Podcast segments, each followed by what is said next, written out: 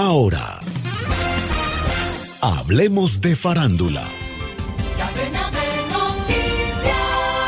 La adaptación musical de la película Back to the Future se está presentando en Nueva York. El musical, que ganó un premio Olivier el año pasado en Londres, puede verse en el Teatro Winter Garden. El actor Casey Likes interpreta a Marty McFly en la adaptación musical. Roger Budd, ganador del premio Tony, asume el papel de Christopher Lloyd del científico Doc Brown.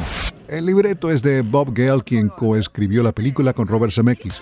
Al igual que en el filme, el musical se centra en el viaje de Marty McFly a su ciudad natal en 1955.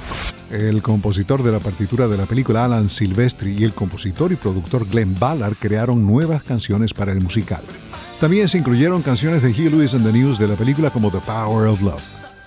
Barbie y Oppenheimer siguen en los dos primeros lugares de la taquilla cinematográfica en Estados Unidos a casi dos semanas de haberse estrenado. El fenómeno Barbenheimer ha superado mil millones de dólares en ventas de boletos a escala mundial. Desde su estreno, Barbie ha ganado 22 millones de dólares todos los días en América del Norte.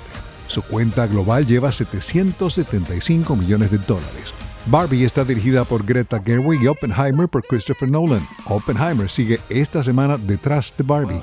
Oppenheimer de Universal, protagonizada por Killian Murphy como el físico creador de la bomba atómica J. Robert Oppenheimer, ha acumulado 175 millones de dólares solo en Estados Unidos hasta el momento y ha superado los 400 millones de dólares a escala mundial. Oppenheimer ha recaudado 80 millones de dólares solo en cines equipados con las super pantallas IMAX. Ahora las noticias de Colombia y el mundo se encuentran en un solo sitio, www.cedncol.com. Somos cadena de noticias. Lea notas de actualidad, entretenimiento, los deportes, análisis, entrevistas y comentarios. Escuche noticias en vivo y bajo demanda.